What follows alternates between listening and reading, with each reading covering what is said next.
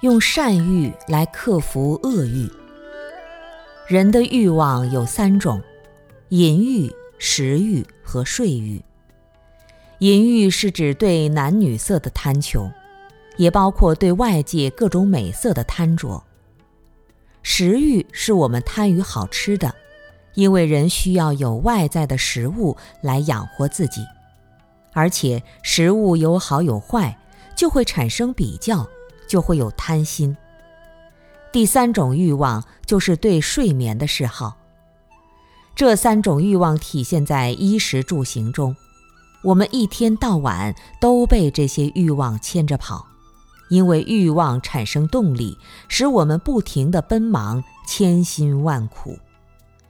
欲望还会使人失去理智，做出错误的决定，比如小偷想偷别人的东西。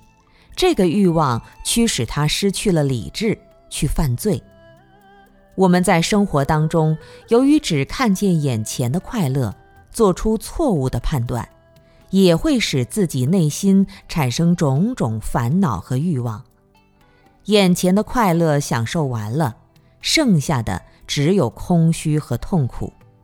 因此，我们要用善欲来克服恶欲。